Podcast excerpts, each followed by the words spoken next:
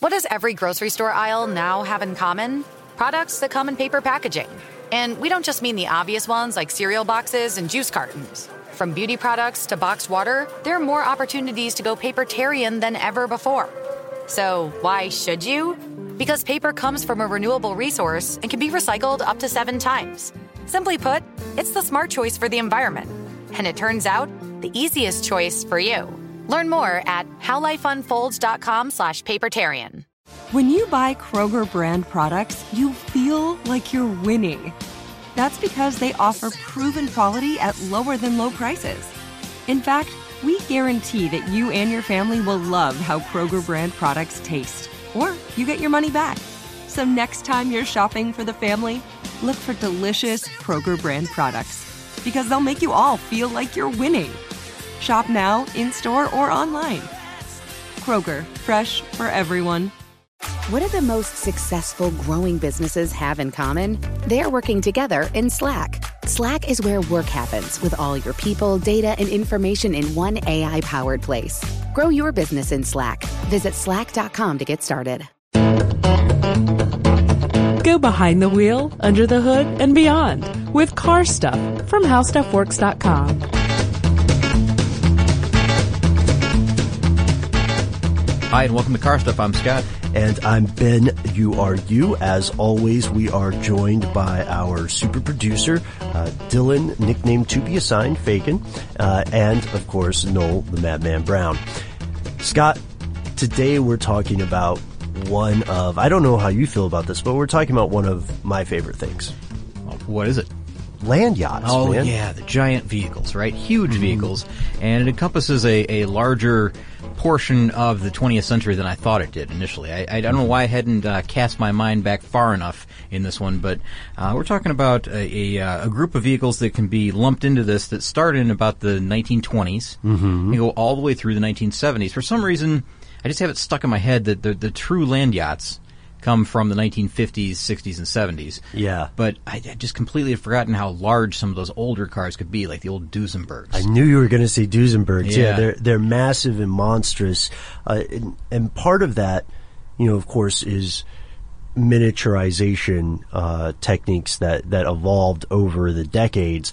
You know, just back in the 20s, if you wanted a certain amount of power, the engine was just going to have to be that large and that long. Yeah, exactly. And we'll get to power, by the way, because Yeah. that's an interesting part of this whole, Uh-huh. whole tale. And uh, we should get this out of the way right up front here. It's a, uh, this comes from a listener suggestion.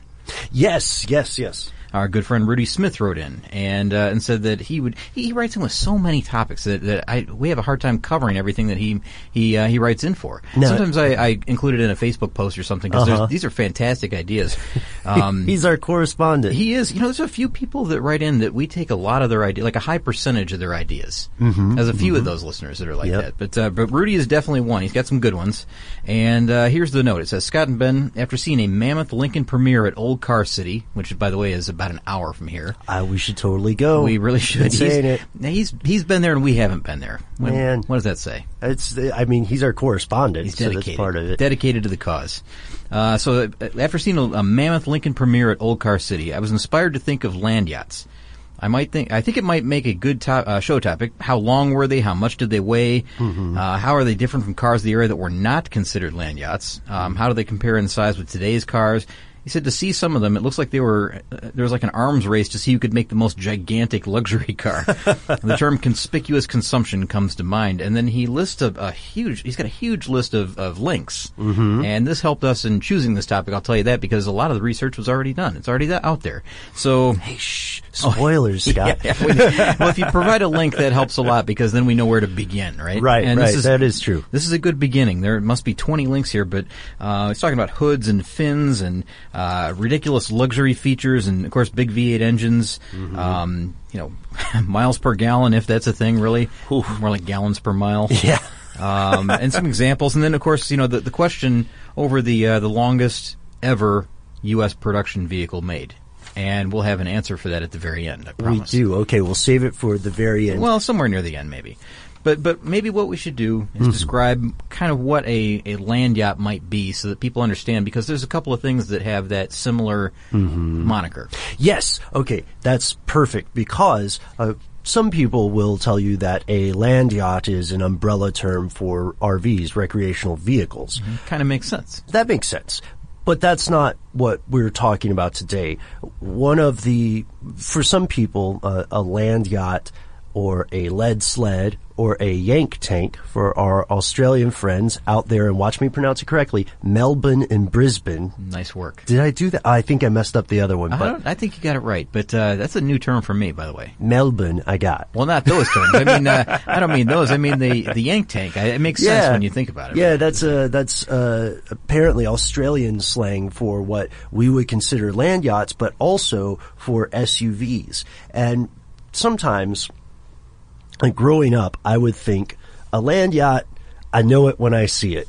You know, Mm-hmm. I, I would feel like I would be able to, if not articulate a solid definition, you know, like based on time periods, that I could definitely see something and go give it a hard yes or no. I, I think 99% of our audience is that way, and I think it's kind of like uh, you know the definition of uh, of other things where you say Right. I, I don't I can't describe it, but I know it when I see it. Right, right. Or if someone's, and you know, there will be other people with a more narrow or a strict definition. Yeah, like right? a focus direction. Like it has to be this this length. The wheelbase has to be this. It has to be created within this time frame. like muscle cars and pony cars. Yeah, exactly. And you know, there's there's a uh, again a long history of, of land yachts, and we've got this list of about 50 modern vehicles. We'll not go through the whole list, but I, there are some surprises on the list that I thought we should bring up in this podcast. So we'll get to that at some point, in the, I promise. Yes, and uh, as we proceed, we'll say that one of the, I guess, one of the most common definitions that I keep finding that pops up is the idea. Uh, this comes also from a Jalopnik article that land yachts describe the largest full-size cars made by U.S. and German automakers from the 50s to the 90s. I don't agree with that definition because I think, you know, I think it does go back further. I think the 20s, uh, we, we see like, you read my mind about the Duesenberg stuff, but up to the 90s, I mean, I'll be honest with you, man, I was driving some cars when I was a kid that I thought, these are land yachts. Well, sure. Yeah, you're talking about the big Bonnevilles, Yeah, right? yeah. Oh, yeah. Well, those were those. Even to me, those are big land yachts as well because they were they were making other cars at the time that were a lot smaller. So Mm-hmm. this was the top end vehicles for the manufacturer. You know, they had the most luxury features. Yeah. They were the softest ride. They were the most comfortable. They were the most expensive. Mm-hmm. Also, in a, in a lot of cases, because um, they could cram everything they wanted on there, and size wasn't a consideration, cost wasn't a consideration in a lot of cases. So, um, you know, they'd have the biggest engines. Yeah. Um, they they had the characteristics, I guess, of, of you know trying to motor through a um, uh, a docking area, you know, trying to trying to uh, park in a parking lot. It's the same way, you know, the, the big long slow turns that you had to make. oh yeah, they're not Um, nimble. no, not in not in any way. And you know, I mean, I think most people probably have some kind of experience, whether it's you know with grandparents, you know, driving the Cadillac, or you know the Bonneville like you Uh-huh. Yeah, had, or yeah. um, you know friends in high school that had some giant old vehicle, you know, like a big Delta 88 or something. That uh, it's like a couple of couches inside a, an, you know a moving vehicle. Yeah. You can drive around and you can bring as many friends as you want. Uh, you know, a lot of people have some really good experiences in these land yachts from from the past. You know, like nostalgia Mm-hmm. uh, is brought up, I guess, every time that you, you see or or think of one of these. Um, eh, man, where do we go with this? Because it is uh, these are full size cars. Mm-hmm. The the uh, again the, the the focus, I guess, was on uh, soft ride and comfort and luxury. Definitely. So so handling is not really anything to consider here. No. You would think they would have like the most powerful giant V8 engines that they could possibly cram in there, but the case was they put maybe the biggest V8 engines they could in there, Mm-hmm. um, not necessarily the most powerful that they had, as we'll find out. Right, right. Um, and then also when we talk about power, you know, weight becomes a factor because these are heavier. Yeah, weight was a huge factor in these vehicles, so so they had to have these big V8 engines. But you know, eh, you think, well, this is really again, as Rudy said, conspicuous consumption. But um, you know, at the time, fuel economy wasn't a concern. Uh, No, it- this is all pre-oil crisis. Yeah, a lot of exactly. So you know, the low gas prices. Um, there was really no environmental concerns at that time. Mm-hmm. Uh, there, there probably were, but no one was really focused on it. It wasn't a regulation at the time that they had to meet. Um, you know, there's just so much to this. There, of course, there's the uh, you know the, the population itself that you know this was uh, this was meant for. Right, The- the- yeah. Let's say the middle class, upper middle class. You know, that are the- these big full size luxury vehicles. Um, they're well, their prosperity, I guess, is increasing. You know, they're they're they're, uh, they're gainfully employed. They're making what they consider to be a lot of money at the time. They might as well uh, use it to show off a little bit. and it, and it was yeah because if we're talking about what people would popularly describe as the heyday of these vehicles, then we're talking about post World War II economic boom. Mm-hmm. Uh, so this goes into another important difference because we talked, uh, we mentioned that some German manufacturers are considered to have made land yachts. Uh, it's true that other countries, other continents, other parts of the world with big manufacturing bases like Japan or European countries eventually made cars that would be larger or that size, but there's a design part of this, an aesthetic that ties into distinguishing American land yachts. So, for instance, they would have, you know, the white wall tires, body on frame construction, uh, very, like you said, eh, very heavily cushioned, roomy interior. Yeah. What I loved about the Bonneville is it's like I was inviting, you know, I'd be going on a date and I would say, hey, come with me to my rolling studio apartment. That's about what much. it was. Yeah. really, it was. I mean, they're long, low, and wide, right? Yeah, that was yeah, the, that was the exactly. idea. It was uh, what back from Harley Earl's, you know, thought process back Mm-hmm. at GM in, in in the day. And seriously, they're they're they're just. You can spot them on the road when you see them. That's one of those things that you just have to see it, and you, you once you do, you understand exactly what it is. You don't you don't think like, well, that's a that could be well, that could be just a, a compact sedan. It's not. It's n- definitely not a compact. More of a land schooner. It- well, yeah. Yeah. You know, I, I'm probably overthinking this whole thing. I mean, people understand exactly what a land yacht is. So we think about like big caddies and, Yeah. and vehicles that were maybe even a little taller, a little little bigger than they are today, because you know the the uh, the thought process is now to get them kind of low into the lower to the ground, a little more aerodynamic, and Mm-hmm. fuel efficiency is more of a concern now than it was. So um, there there are examples of, of land yachts today that we'll get to that. Again, there's some shockers on that list. I, I Yeah. there's some that you know about, and one thing that we should say is that we realize that there are pickup trucks that and SUVs that are longer than the sedans of today. Yeah, And, and of and of you know yesteryear, I guess you know they're they're longer than the old Cadillacs were Sure. in some cases. Especially if they got the extended cab. You know what I mean? Oh yeah, they got the crew cabin and then the eight Yeah. foot bed. Yeah, yeah. Uh, you know, with the bumpers that stick out like swim platforms on the back end, and you know, it, they're- enormous trucks. But we're not counting trucks right now. We're talking Mm-hmm. about production sedans in the United States. And so, uh, one other quick thing, and this is the last, and I'll let you finally talk, Ben. one last thing is that um, you got to remember that this is uh, cars that are in the pre-stretch limo phase. So. Uh, Ooh, when you take a, take a production vehicle, send it to an aftermarket coach builder, and have them Mm-hmm. stretch the frame and body, and you can make a car that's you know 200 feet long sure. if you wanted to. Yeah, just like a hearse or something. Well, yeah, yeah, exactly. But we're talking about these were built by the manufacturers at this length. This is you know the, the, the wheelbase. This is the length. Mm-hmm. Um, some of them are pretty impressive. Now, uh, you know, I'm, I'm going to give it away if I say it too early. But, yeah, uh, don't. uh, we've got to wait for that for a second. But I have a question for you, and uh, before you answer it, uh, we'll we'll go to a word from our sponsor. But here's the question: This is for you, Scott. This is for you, Rudy. This is for everybody listening in the audience. Should a station wagon be considered a land yacht? We'll be right back with Scott's answer. You're a growing business, which means you need every spare hour you can find. That's why the most successful growing businesses are working together in Slack. Slack is where work happens, with all your people, data, and information in one AI powered place. Start a call instantly in huddles and ditch cumbersome calendar invites. Or build an automation with Workflow Builder to take routine tasks off your plate. No coding required. Grow your business in Slack. Visit slack.com to get started. If you use paper, you're a human. But if you choose paper, you're a papertarian. Someone who lives a paper based lifestyle because it has a positive impact on the planet. And also because it's the easiest choice you'll make all day. Seriously. It's as easy as reaching for boxed instead of bottled water. It's as easy as opting for beauty products that come in paper packaging. It's as easy as grabbing eggs in a cardboard container. And that's all in one trip to the grocery store, which, if we're being honest, you were planning to go to anyway. But paper isn't just an easy choice. Papertarians know that it's the smart choice too.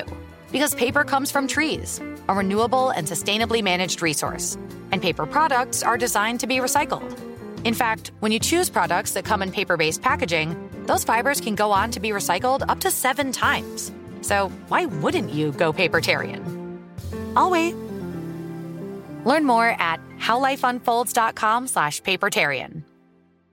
Get emotional with me, Radhi Devlukia, in my new podcast, A Really Good Cry. We're going to talk about and go through all the things that are sometimes difficult to process alone. We're going to go over how to regulate your emotions, diving deep into holistic personal development, and just building your mindset to have a happier, healthier life. We're going to be talking with some of my best friends. I didn't know we were going to go there on this.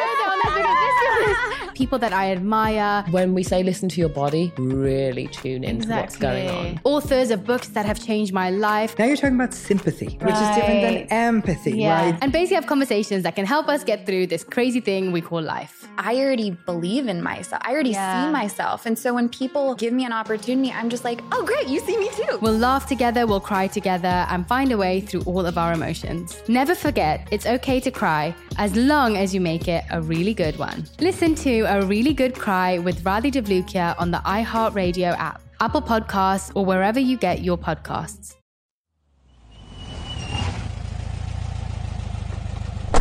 And we're back. All right, Scott, we, we took some time uh, during during the ad break here, so uh, hope that you feel like, even though I, I, did a little bit of gotcha journalism, I hope I hope you feel like you've had time to ponder this. I'm I'm comfortable with this. Okay, all right. The answer is yes. Yeah, you think so? Oh, absolutely. Yeah, there's. I mean, they're enormous vehicles, and they're factory built at that length, at yeah. that size. Uh, they're just they're huge, huge vehicles. We're talking about the ones that have you know nine passenger carrying capabilities. Right. And, uh, you know the rearward facing back seats. Those are the coolest part. Uh, yeah, I know. I mean those. Really, some of those are some of the the greatest, uh, longest vehicles that you'll see on the road these days. I mean, they're really, really cool. And, and in fact, there's a couple of articles that I read that have.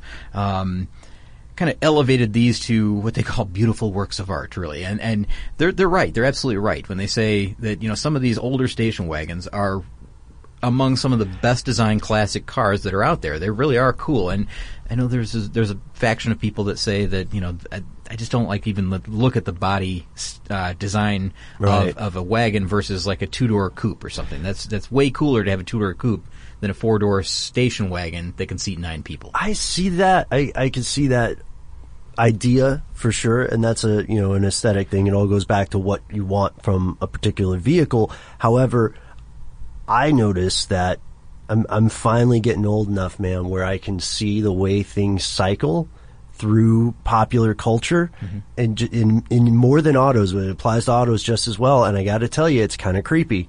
I finally get what my parents were talking about, but I think that the old school station wagons are due for a a, a, pretty big spike or resurgence because a lot of people who would have bought a station wagon you know, in the past few years are buying like crossovers. You know what I mean? They're getting like Pacificas and stuff. Yeah. So it's coming back down to smaller again. Yeah. And so I think people will, um, eventually, if for nothing more than nostalgia, start really liking station wagons. Well, okay. So this may be a stretch, but think about like the Porsche Panamera.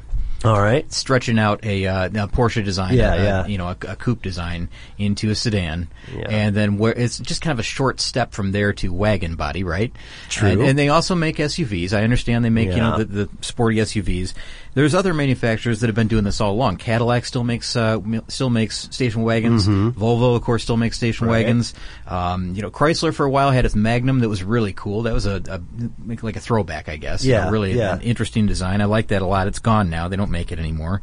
Um, but yeah, I, I, think you're right. I think that people are going to move back to station wagons at some point. I think it's going to come back with full force, really, because um, what you can do with that much real estate. I mean, yeah. for, for the true. designers must.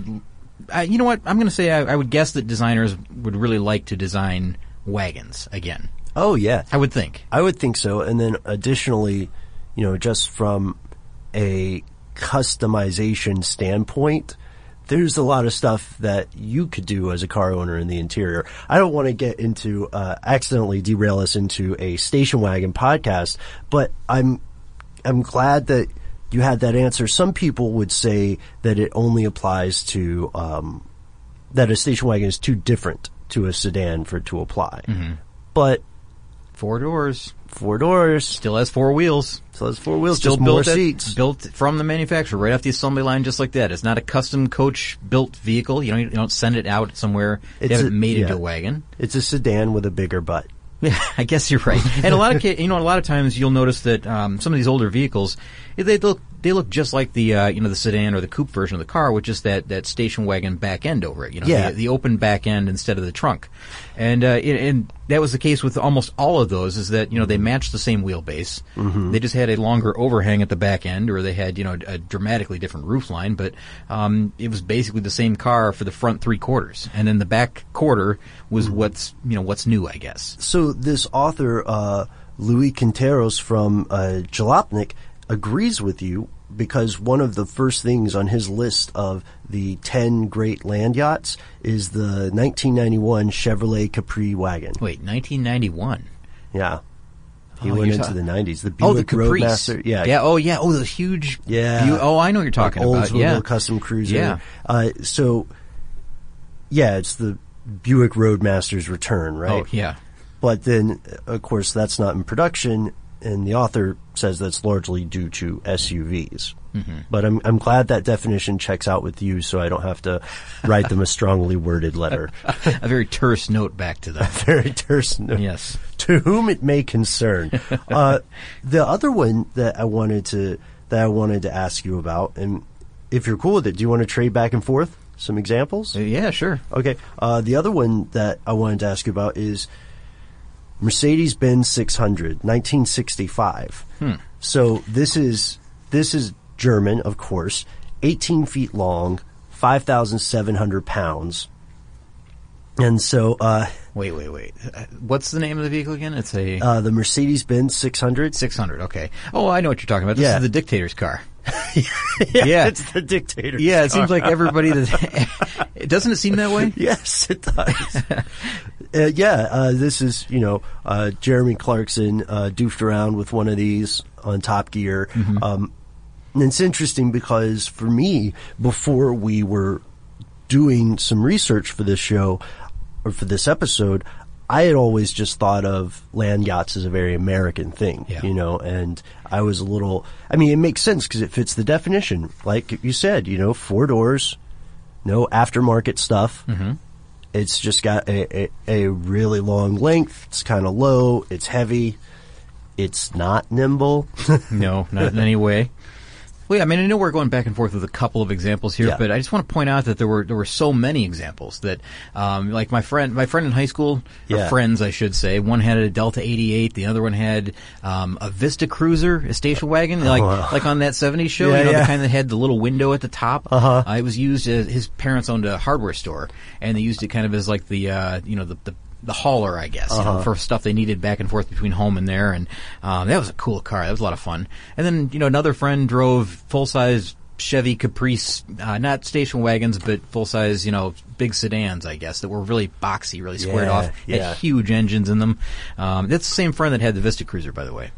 Um, but yeah, there were uh, people there that had some enormous vehicles, and uh, you know it was a lot of fun to hang out in those things. And, and there were other examples from you know more prestigious manu- manufacturers. And oh, you know what? I gotta What? say this before I even forget. Yeah, yeah. There was another friend in high school that had a checker cab.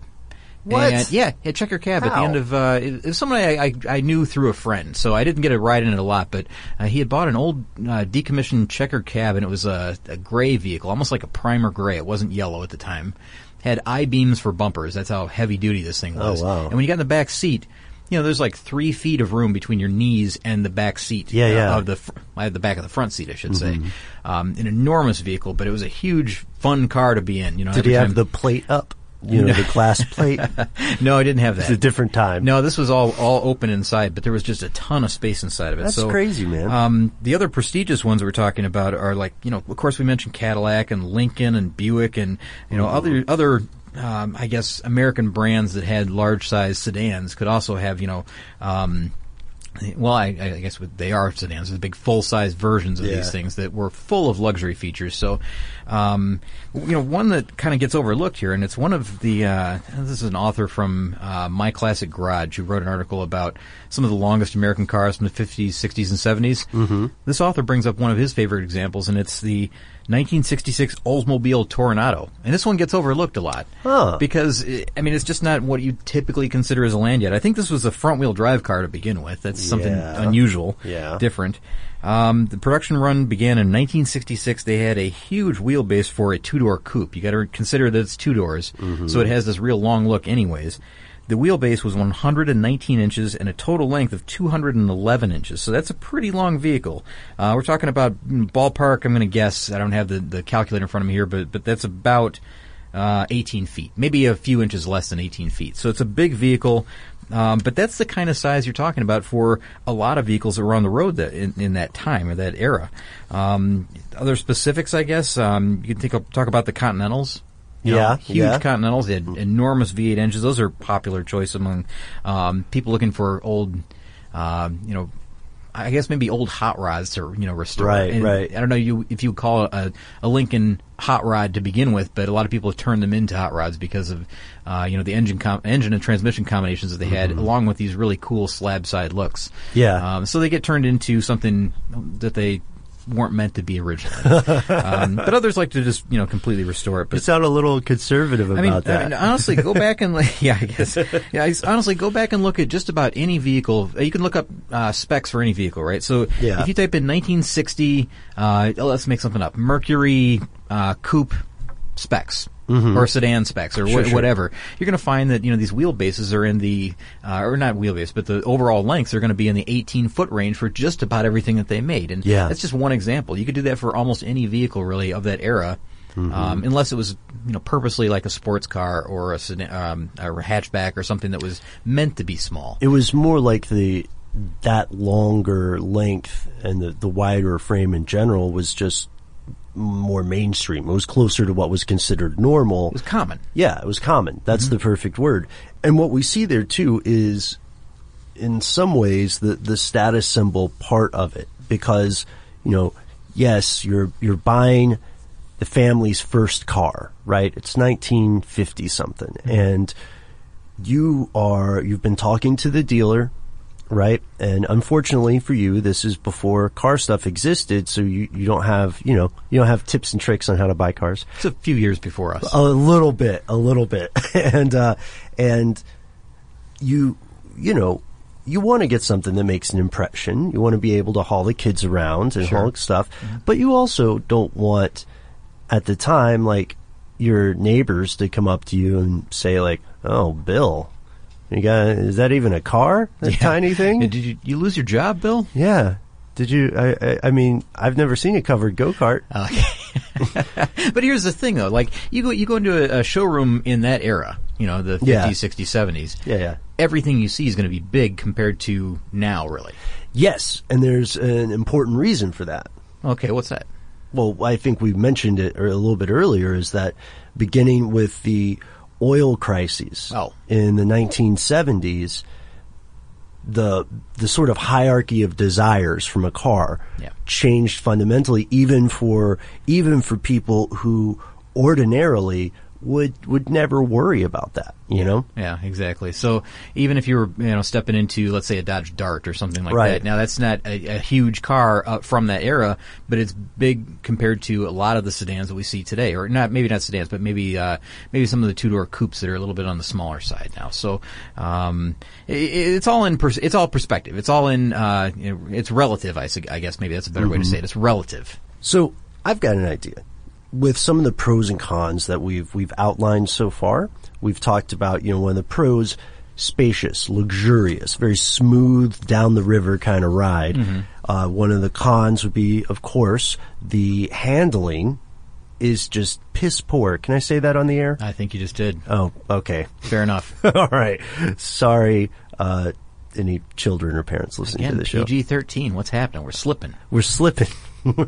We're- Do I need to take it out? No, no, no. We'll leave it. All right, okay. So the um, the handling is rough. The fuel efficiency is rough. But one thing we didn't talk about in detail was was the engine, the engine work, the engine specs. Yeah, I guess. And we what we saw is uh, a lot of, uh, I guess we'll call them truck-size engines in cars Mm-hmm. of the day. And the thing of, the, uh, here's the, the the situation with them though. They're not quite the powerhouses that we see today. You know, they weren't Uh-huh. uh, extremely well. Some okay, I'm going to back this up a little bit. I was going to say they weren't high compression real monsters, but there were versions of them that were that that were stuffed Mm-hmm. into you know smaller body vehicles, you know, muscle cars, of course. Right. But these these engines that powered some of these great big sedans, some of these big luxury, you know, luxury barges, I guess Yeah. that you know are on the road, um, or Luxo barges. That was the word I was looking for. Yeah, they they were um, they were giant. They were enormous engines, but they were relatively underpowered. Uh, so you know they had the uh, the two barrel carbs on them instead of the four barrel, or Mm-hmm. you know I guess this all depends on how you ordered them. But um, they were paired with you know a three speed automatic transmission that wasn't the fastest shifting automatic that you could get. It wasn't the manual transmission, of course. Mm-hmm. Uh, you know for a little sportier feel. Um, the gearing wasn't exactly the same. So you know th- there was a lot of um, I I wouldn't call it strikes against these engines, but they were enormous V8s that weighed just they weighed so much, and they, Yeah. they put them in the front of these things for the you know the giant rear wheel drive platforms that they uh, that they often came with, and you would be surprised by some of the low numbers that came out of these enormous engines. So there are some that you know again there there you know uh, exceptions to all this. So Sure. I found a list of of um, eight of the biggest V8 engines that Detroit ever sold in a car. Now the problem with the list is. Um, that some of these are also the most powerful engines that you know they were also stuffed into some of these you know you could order them in the big luxury cars Right. but they mostly came in the sports cars the reason that I was intrigued by this article is because it ends with one of the engines that we're going to talk about in the longest production car that we're going to get to at the very end of this podcast. So you see my dilemma here. I can't really even read you number one out of this list yet because I want to wait for the reveal at, at the end. Well, let's get to let's get up to number two, and then we'll we'll have a little bit of a cliffhanger. All right, so starting here at number eight, the Chrysler 440. That is a uh, that's the now the 440. That's a huge engine to Yeah, start with at number yeah. eight on the list. But you know they sold performance versions of this with the you know the, the TNT version um, uh, for some of their, their sportier cars, I guess. But but they also sold kind of a uh, a modest version, I guess, of the 440. Uh, big block, of course, that was that was for you know some of the other vehicles that were more family oriented, I guess, maybe that you know didn't have quite the how you know the the uh, the output of uh, the ones that were, I guess, geared more towards the the sporty buyer. right, right. I'm probably right. overstating all this, but uh, um, as you as you could guess, uh, performance started out really high back in 1965 when they first launched this thing, and by 1978 it had dropped all the way down. So, uh, and the reason was because of um, emission regulations. So, starting out, you know, like at 375 horsepower in you know, around 1967, 68. Um, they could even produce more than that. It was almost up to 400 horsepower uh, if you had two three barrel three barrel carburetors on it. You know, with the with the six pack version or um, a 446 barrel for Plymouth as well. Um, oh, the uh, the six pack by the way is for Dodge. I should have mentioned that. But Ah. um, but the, the point is that you know these could be kind of hopped up, I guess, to make a make a better version of them. Um, but in 1972, all of these engines that we're going to talk about, everyone across the board was really pared back because or pared down because they lowered the compression ratio for a lot of them. Uh, they had more conservative cam timing for a lot of them, and of course other changes to comply with these stricter emissions controls that came into place. And of course, um, you know the 440 was one that suffered, so it dropped down to like 335 horsepower around 1972. And then, you know, if you want, that was just gross horsepower. You want to talk about like the SAE net horsepower, the net horsepower rating? Yeah. It was all the way down to 225 at that point. from And- three from like three ninety, right? yeah, 390 down to that, or 375, let's say. Okay, and yeah, then even more in 1978, it dropped all the way down to 255, and at that point, they only allowed it to be used in you know police car applications or maybe you know taxis or or something like that. so Oh, wow. all of the engines that we're going to talk about dropped in power or output like that, and it's not necessarily that they they were producing less; it was just they were choked even more, or you know, fuel economy became more of a concern. And these are the engines that they were stuffing in some of these and bigger this is cars. across the board. Again, yeah, yeah, that's right. They were uh, across the board. All U.S. manufacturers had to deal with the same type of thing. So, you know, that's just one example. But um, some other engines that were thrown into both sports cars and sedans. Yeah. There's a three-way tie for number five. The Pontiac 455, the Oldsmobile 455, Yeah. and then the Buick 455. And those are all different engines. They've all got their own specs and uh, data that you can look through. And number four on the list is the Lincoln 460, uh, which you might have already guessed. But then uh, number three would be the Lincoln 462, and and you know you would think that that's such a small distinction there. You know, up to you know two cubic inches. What's the big difference? It's, it's completely different engine. It's a, so yeah, it's different. So uh, it, architecture. It, it, warrants its own you know uh, a place on the list, I guess. Yeah. There's a modern version for number or modern engine rather for uh, number two, and it's kind of the, the bringing back of the uh, the old big block Chevy engine, and this is the uh, the Vortec 8100. And essentially, this is the 454 big block that has been increased or upped uh-huh. uh, to about 496 cubic inches um, by you know increasing the stroke on the thing. So again, that's a modern version. And the number one engine on this list is the one that I can't tell you about because that's one we're going to talk about with the largest or the longest production car that the U.S. ever produced.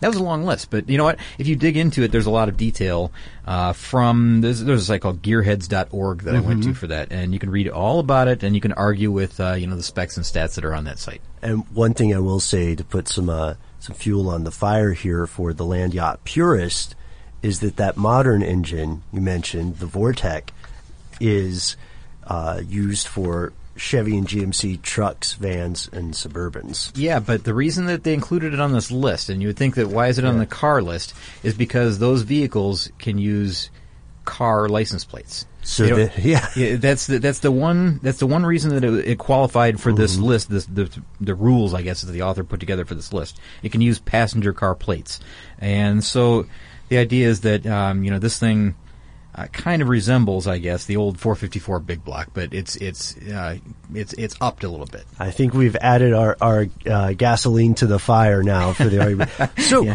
what is number one? What is the uh, mystery we've been teasing for this episode? Uh, we'll be back with the answer after a word from our sponsor. You're a growing business, which means you need every spare hour you can find. That's why the most successful growing businesses are working together in Slack.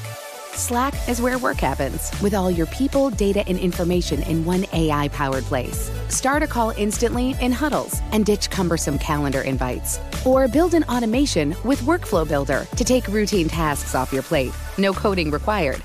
Grow your business in Slack. Visit slack.com to get started. If you use paper, you're a human. But if you choose paper, you're a papertarian. Someone who lives a paper based lifestyle because it has a positive impact on the planet. And also because it's the easiest choice you'll make all day. Seriously. It's as easy as reaching for boxed instead of bottled water. It's as easy as opting for beauty products that come in paper packaging. It's as easy as grabbing eggs in a cardboard container. And that's all in one trip to the grocery store, which, if we're being honest, you were planning to go to anyway. But paper isn't just an easy choice. Papertarians know that it's the smart choice too. Because paper comes from trees, a renewable and sustainably managed resource. And paper products are designed to be recycled. In fact, when you choose products that come in paper based packaging, those fibers can go on to be recycled up to seven times. So why wouldn't you go papertarian? I'll wait. Learn more at howlifeunfolds.com slash papertarian. Get emotional with me, Radhi Devlukia, in my new podcast, A Really Good Cry. We're going to talk about and go through all the things that are sometimes difficult to process alone. We're going to go over how to regulate your emotions, diving deep into holistic personal development, and just building your mindset to have a happier, healthier life. We're going to be talking with some of my best friends. I didn't know we were going to go there on this. People that I admire. When we say listen to your body, really tune into exactly. what's going on. Authors of books that have changed my life. Now you're talking about sympathy, right. which is different than empathy, yeah. right? And basically have conversations that can help us get through this crazy thing we call life. I already believe in myself. I already yeah. see myself. And so when people give me an opportunity, I'm just like, oh, great, you see me too. We'll laugh together, we'll cry together, and find a way through all of our emotions emotions. Never forget, it's okay to cry as long as you make it a really good one. Listen to A Really Good Cry with Radhi Devlukia on the iHeartRadio app, Apple Podcasts, or wherever you get your podcasts.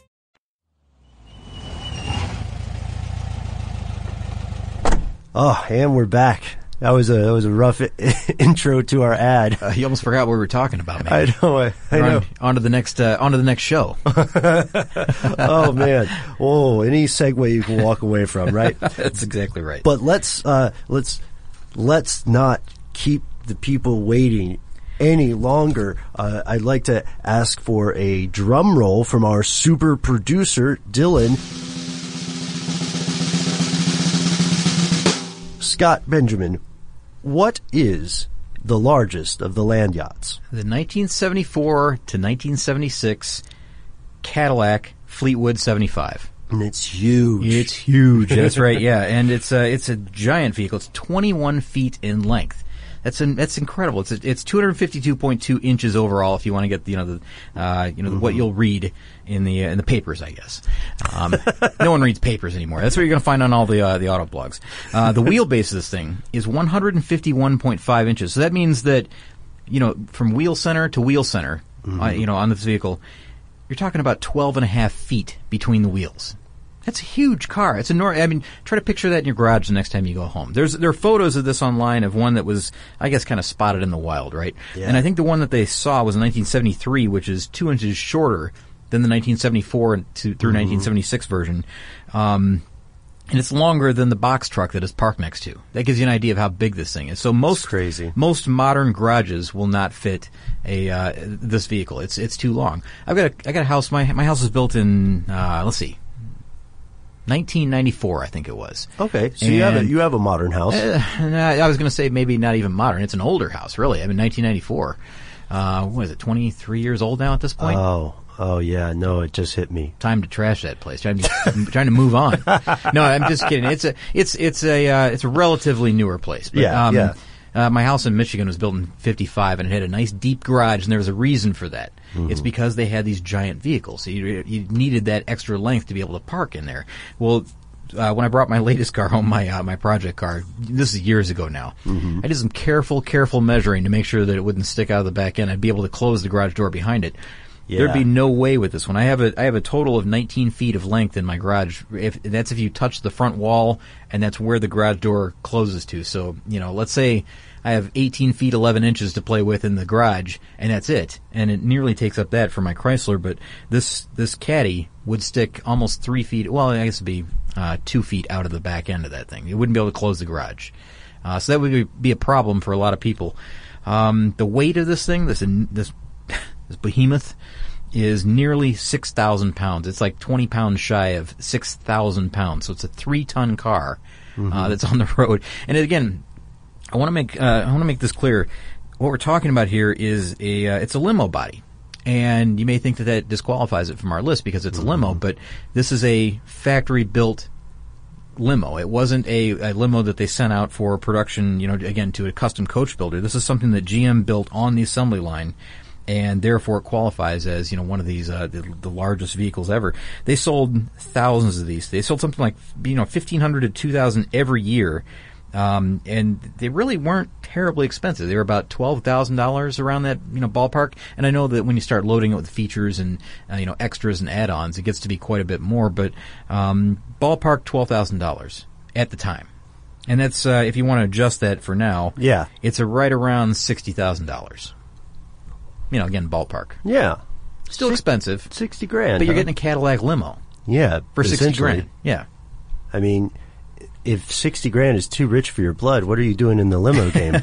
and and you know we mentioned you know that Cadillac continued to build limos for a long time after this. It's just mm-hmm. that they sent them out to these custom coach builders, and that mm-hmm. happened right around again, no coincidence here, right around 1977 when they started to shorten the Cadillac. They started to downsize Caddy, mm-hmm. and so from 77 until about I want to say it's testing the lengths of my memory here, the, the, the depths of my memory, Ben.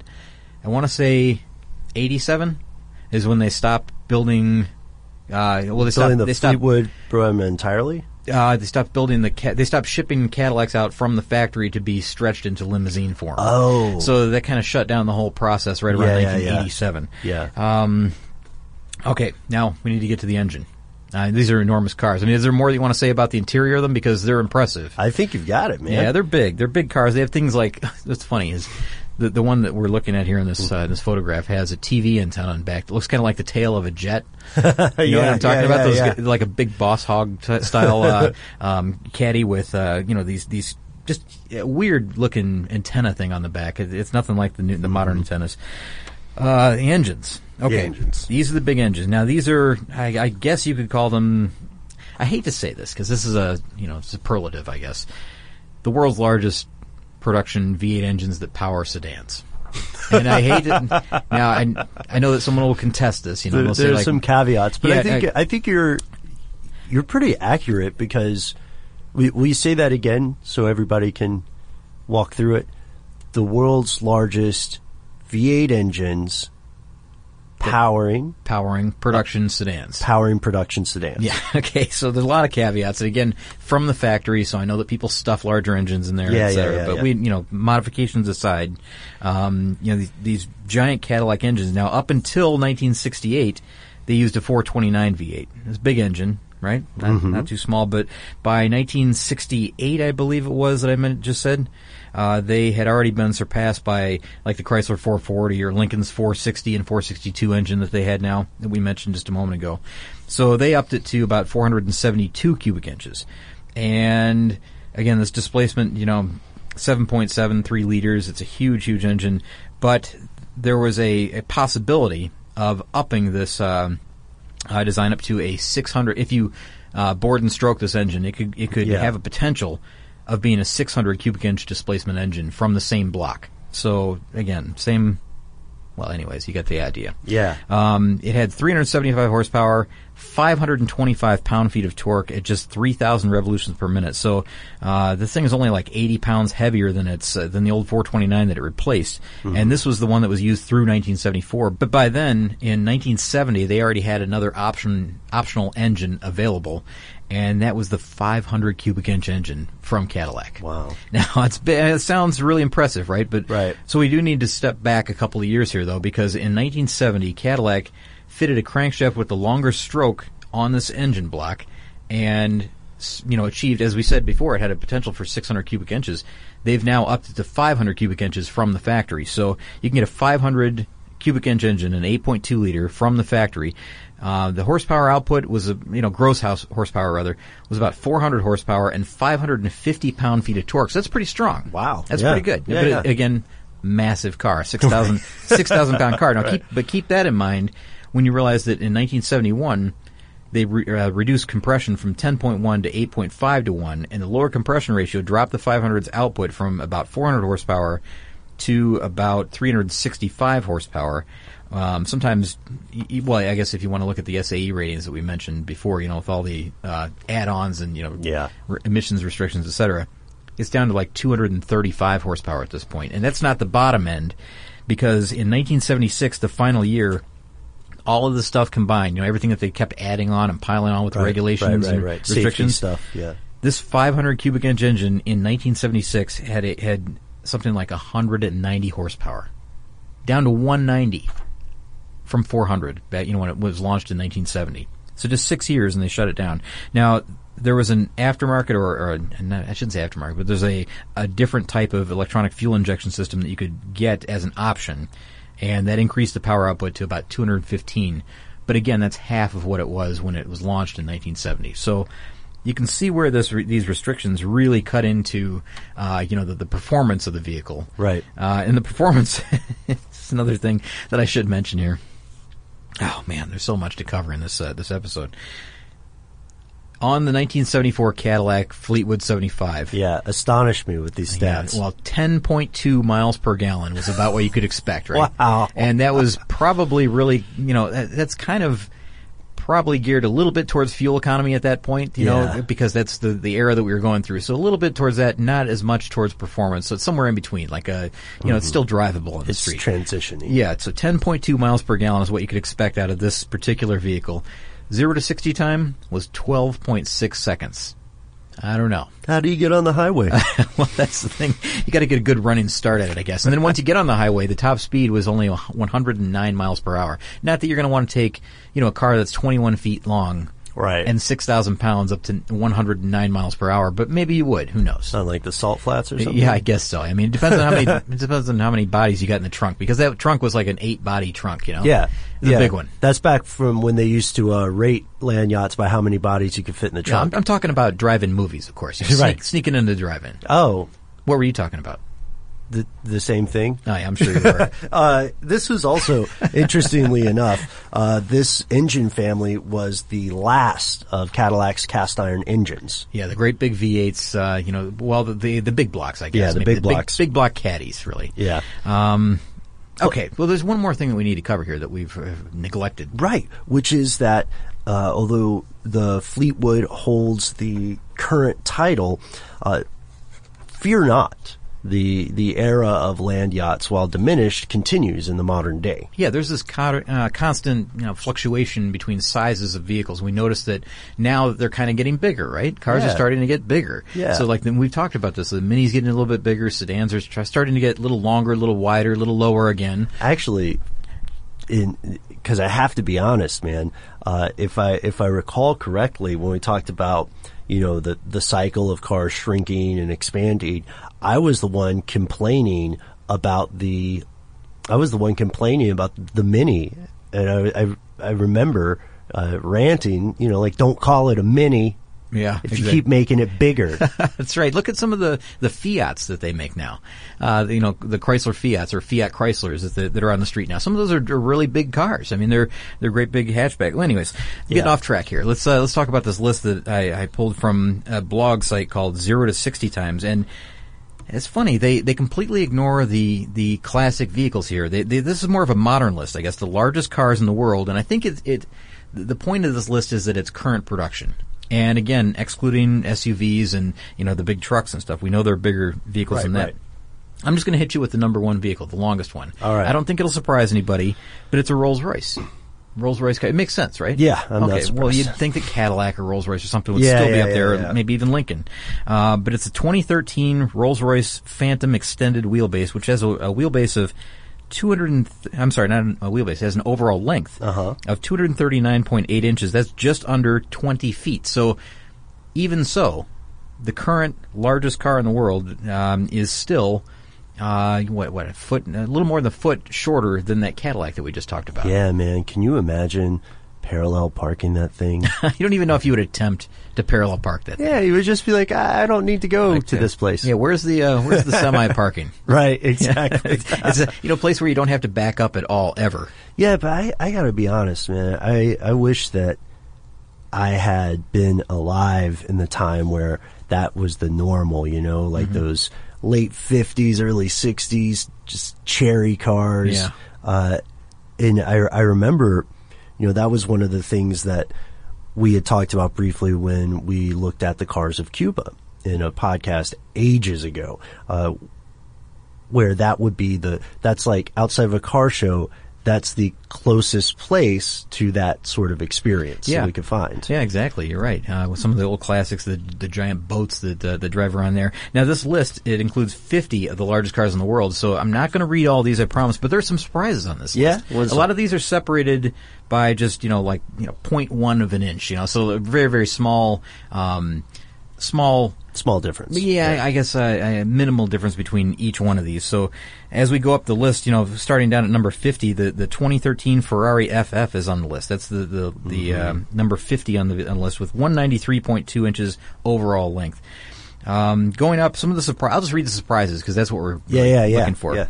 Number 41 on the list is the 2013 Toyota Avalon. Oh, by the way, this list is probably built in 2014, if I had to guess. I'm, I- Yeah. there's no date on this. I'm guessing 2013, 2014, based on the uh, you know the years that models that we'll see. Um, again, the Toyota Avalon comes in at, at number 41, so that gives you an idea of where we're headed here. Um, Tesla, the 2013 Tesla Model S, comes in at number 37 on this list. Kind of shocking. I know it's a big car, but I didn't know it was among the biggest on the road right now. 37 Yeah, 37th on the list. So that's relatively high, right? It's getting up there. Number 24, the 2013 Dodge Charger. I wouldn't have guessed that. I don't know hmm. why I would not guess that. Number 19 on the list, so climbing up even higher, the 2014 Chevy Impala is on the list at, at 201.3 inches as an overall length. And here's the one that is probably the most surprising and the highest on the list. Out of the ones that are surprises, I guess. Number 15 on the list is the 2013 Ford Taurus. Huh. Isn't that strange? Yeah. I mean, I see those on the road all the time. I would never guess that's the 15th longest road on the uh, vehicle on the road um, in 2013 or 2014. I wouldn't Holy have guessed smokes. that. 16.9 feet long. That's a that's a long vehicle. Dude, that's wild. Yeah, almost 17 feet long for a, uh, a um, again a, a Ford Taurus. I guess I don't really know a land yacht when I see it. well, you know, it has a it has a different appearance. It's maybe a little bit uh, a little bit taller. You know, it's Yeah, got uh, more yeah. of a, a I don't know. I wouldn't say a road presence, but I it's, would say stance. It's got a different stance. Yeah, than it does. yacht. It does. Yeah, but uh, I just thought that was a big surprise. You know, because if you go down this list, it's you know Rolls Royce, Bentley, Audi, Jaguar, Mercedes, the, all the luxury marques. Yeah, yeah. And then number fifteen is the Ford Taurus. Ford Taurus. Yeah. And the Charger, I think more of a as I think of more as a performance car. You yeah, know? I guess I think it evolved into that uh, over the years. Now this is Yeah. the 2013 list. That's four years ago. Back Yeah, then, it was true. a it was a, a slightly different animal back then. That's a good point. yeah. So, with this, uh, we want to thank you again, Rudy, for the excellent suggestion. And I wanted to ask you this, Scott. Do you think we'll see a continuing trend of larger and larger vehicles? I feel that we will. Yeah, I think that Lincoln, the Lincoln brand, is coming back strong with uh, some of these big luxury vehicles that Yeah. people wanted back, you know, 30 years ago. And I think they're going to continue to build big sedans that become more and more luxurious and longer in wheelbase, longer in longer in length. And I think Caddy is going to have to respond to that by kind of going away from the direction they've gone now with you know sportier sedans back to some of the big luxury you know again luxury barges that we see on the or have seen on the road from them in the past I, I think that that's my gut feeling is that people are going to want maybe not so much the crossover that's luxurious and feels good or the you know the even the pickup trucks you know that are luxurious and feels good on the road but they're going to want you know more of the uh the comfort and the style of the the old classic sedan eh, with you know modern elements. Of course, it's going to have modern technology. It's going to have modern look. It's just going to be the size of those old vehicles. It's going to be like a you know rolling studio apartment, like you said. so, what do you think? Do you, you have a gut feeling on this? Yeah, I think it's tied to. I think it's honestly, in many ways, tied to the price of gas. So as we see the cost of energy lowering, or uh, you know, as we see that spiking or falling, then we kind of see a correlation with the kind of cars people want to buy. Yeah, sure. All these uh, these outside factors that influence what we buy. Um, it seems like almost overnight, doesn't it? The way that it fluctuates. The way it feels, yeah, it's weird how quickly the response occurs. But yeah, I think so. And personally, I don't have anything against smaller cars. I just I I like the bigger ones because if you're on a road trip or something, or you need to haul something, you know, is is a mini the right choice? So Yeah, I guess it's just so I'm saying it's just because of what I like to do with a vehicle. Yeah. Uh, they're, you know, bigger cars are just better for me. Uh, but Oh wait, wait, we What? can't we can't go on right now. We got to we got to talk about one more quick thing. What's that? Well, two things, I guess. Yeah, yeah. Uh, we mentioned earlier that we think that maybe um, uh, station wagons are making a comeback. So Yeah. uh, let's hope that that happens. You Oh, that, yeah, uh, yeah, that more yeah. manufacturers come out with more station wagon designs. And we haven't given Dylan his nickname yet. And I'm hoping good that save. let's how about this, Dylan the Chopper, because I hope he chops out a lot of that rambling that I had somewhere in the middle there, and this becomes a shorter podcast that our listeners will never know about then because he's done his job, right? He's he's cut it down. that's true. Well, He unless like, they, he's like they- the invisible hand of our unless show. they still hear it and say, "My God, how long did he talk?" Because, but uh, but yeah, let's No, say the, no, no. uh, the chopper, or um, how about Chopper, uh, doesn't relate to today's topic though. uh, Dylan Big Block Fagan. I like it. I like it. well, we'll see. And if you have any suggestions for uh, Dylan's uh, nickname for this episode, let us know. Uh, longtime listeners, you know, this is the part of the show where Scott and I end up going off the air to continue looking at this stuff. I'm going to look up prices for station wagons. I'm not going to buy one, I think. I'm just going to look, look, a window shop. Yeah, see if there's any. Uh, I'm going to look around on Craigslist and see if there's any uh, Fleetwood 75s for sale. Oh, this is going to be like the go-kart thing all over yeah, again. I know. there's there's absolutely no room for this thing. I could even park it diagonally in my garage. It's a funny thought, isn't it? Yeah, hopefully it comes with a like a portable garage. Uh, but you can find us on Facebook and Twitter. In the meantime, we're Car Stuff HSW on both of those. You can check out the episodes we mentioned previously on our website, carstuffshow.com, where we have every audio episode we've ever produced. And stay tuned. We will be back next week. I don't want to spoil it too much, but we'll be back next week with a little bit of a different story. Another listener suggestion about a disaster at sea.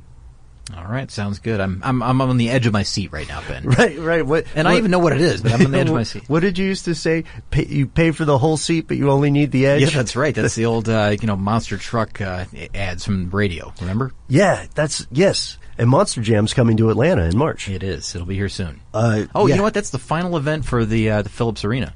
Is that right?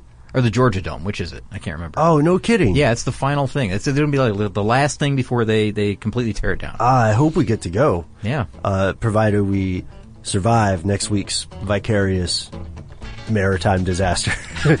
uh, and if you have a suggestion for our super producers' nicknames, uh, or if you have some uh, strong opinions on land yachts, or just a just a fond memory of the, the best land yacht you ever drove. Or you can tell me if they're going to tear down the, the Georgia Dome or Phillips Arena. I don't remember which one it is.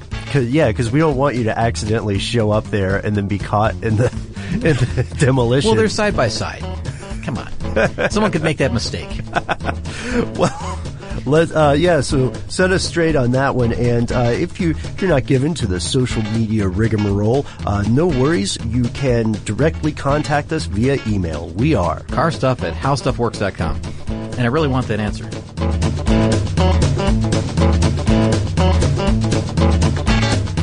For more on this and thousands of other topics, visit howstuffworks.com.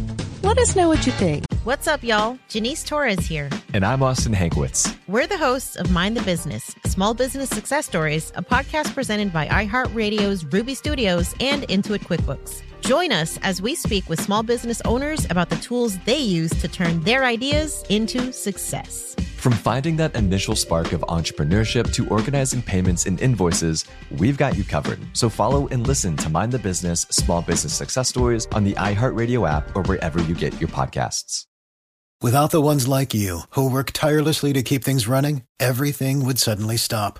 Hospitals, factories, schools, and power plants, they all depend on you. No matter the weather, emergency, or time of day, you're the ones who get it done. At Grainger, we're here for you with professional grade industrial supplies.